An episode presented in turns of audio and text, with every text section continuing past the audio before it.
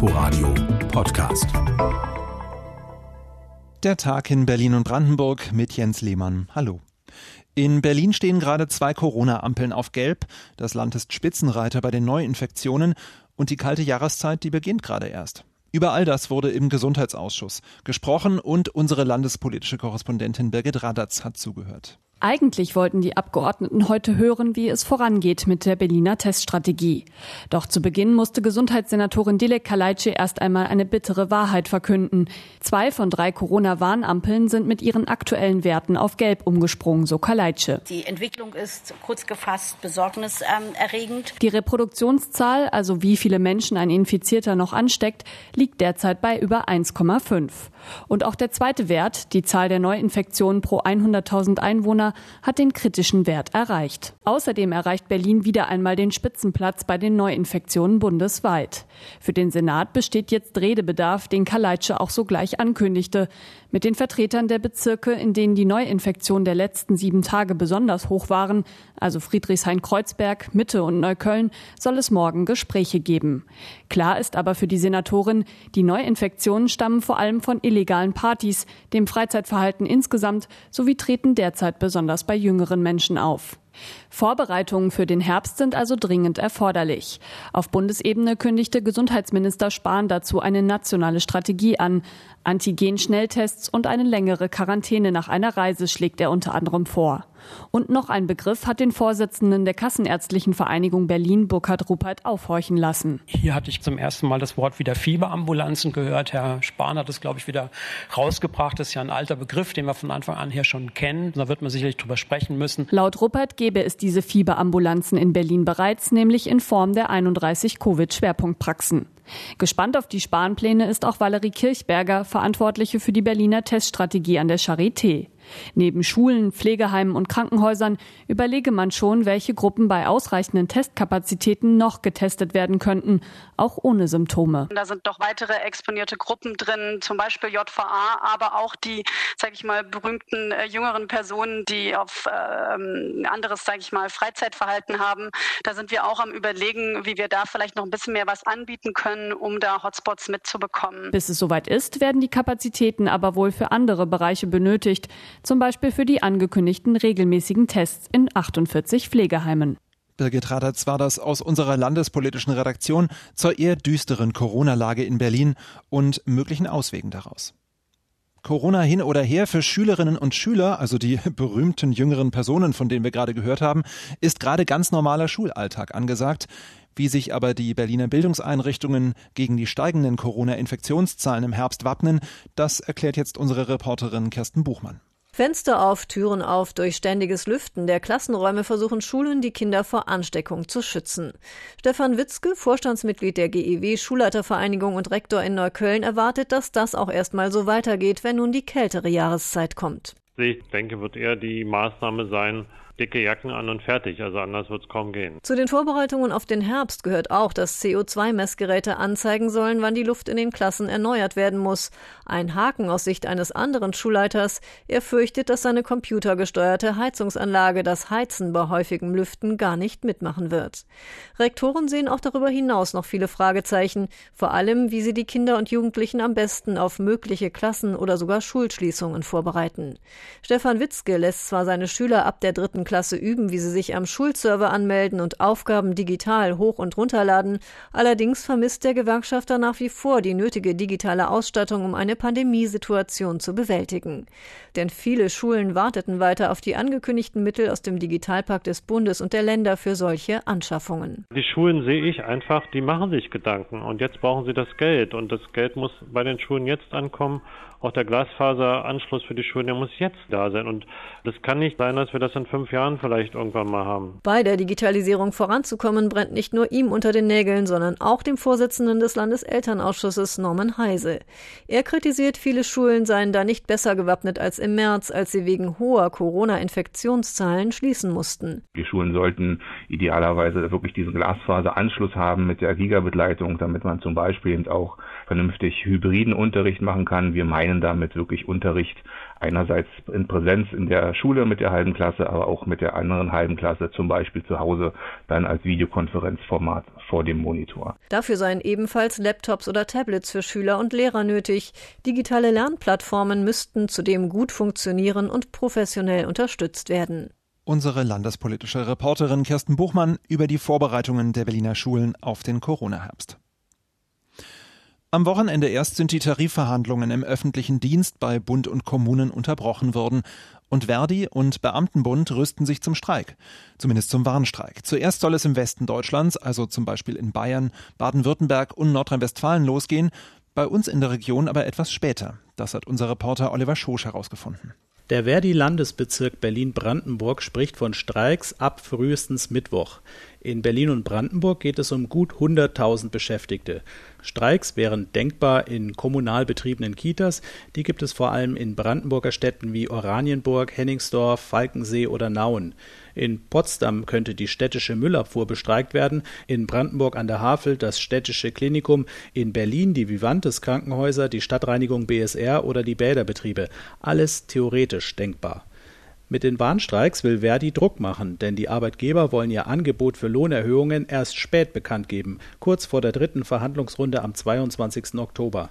Die Forderung von Verdi nach 4,8 Prozent mehr Lohn haben sie als absurd bezeichnet angesichts der Corona-Finanzkrise. Der Fraktionsvorsitzende der Linken im Brandenburger Landtag, Sebastian Walter, unterstützt die Forderung der Gewerkschaften. Noch vor wenigen Wochen war es üblich, dass jeden Tag den Menschen, die in der Corona-Krise harte Arbeit geleistet haben, dass ihnen ständig applaudiert wird in den Krankenhäusern, auch in den kommunalen Verwaltungen, in den Kitas. Und sie kriegen jetzt keine Prämie und wenn sie keine Prämie kriegen, dann sollen sie wenigstens langfristig ordentliche Löhne kriegen und gute Löhne kriegen. Und dass es da bis heute noch kein ordentliches Angebot gibt, ist für mich ein Skandal. Das zeigt doch einfach, dass der Applaus nichts wert war anscheinend. Den Brandenburger Linken Fraktionsvorsitzenden ärgert auch, dass es in Ostdeutschland noch bis 2025 weiter eine 40-Stunden-Woche im öffentlichen Dienst geben soll. In Westdeutschland wird bei gleichem Lohn 39 Stunden pro Woche gearbeitet. Dass wir eine Debatte führen müssen im 30. Jahr nach der Wende, wo überall, auch in Brandenburg, erzählt wird, wie stolz wir darauf sind, auf das Geleistete in den letzten 30 Jahren. Dafür habe ich überhaupt kein Verständnis. Der Verdi-Landesbezirk Berlin-Brandenburg will Mitte der Woche Details über Streiks in der Region bekannt geben. Heißt also, ab frühestens Mittwoch könnte es in kommunal betriebenen Kitas oder zum Beispiel bei der Müllabfuhr länger dauern. Dann sind Warnstreiks im öffentlichen Dienst auch bei uns in der Region möglich.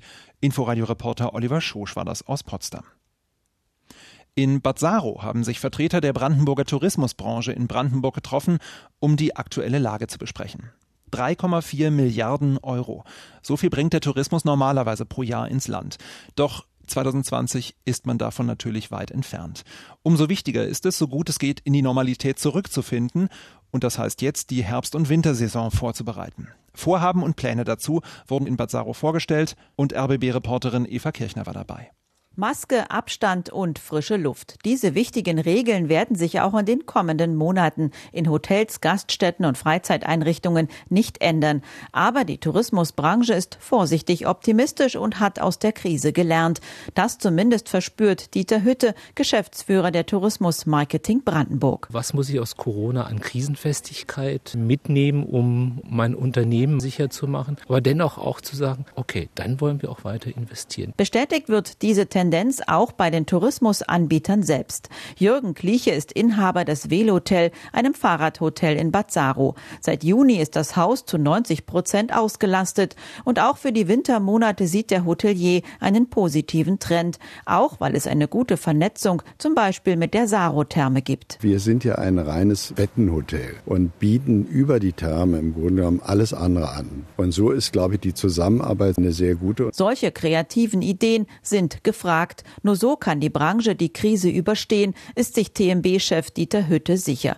Und mit noch mehr Gästen im Herbst und Winter. Dafür wurde jetzt die Werbekampagne Brandenburg Unplugged gestartet, so der TMB-Geschäftsführer. Wir wissen, dass Menschen einfach Sehnsucht danach haben, mal wieder auch für sich zu sein. Und da ist von Vorteil, dass wir sehr viel Fläche auch zur Verfügung stellen können und im Grunde genommen den Menschen Freiraum zu geben.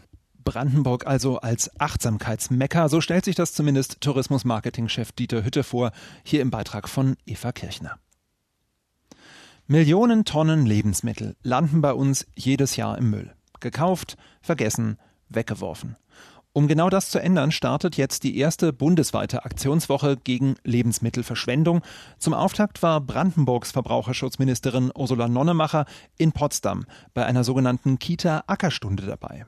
Inforadio-Reporter Raphael Jung berichtet. So, ich heb das ein bisschen an und dann gucken wir mal, was in der Erde ist. Da ist eine. Theodor, Elias, Luke und Till haben große Augen. Ihre Erzieherin hat gerade mit der Heugabel den Boden aufgehoben und aus der feuchten, dunklen Erde ragen dicke Kartoffeln. Oh, da ist noch eine. Ja. Sieht aus wie eine Kannst du in den Korb machen.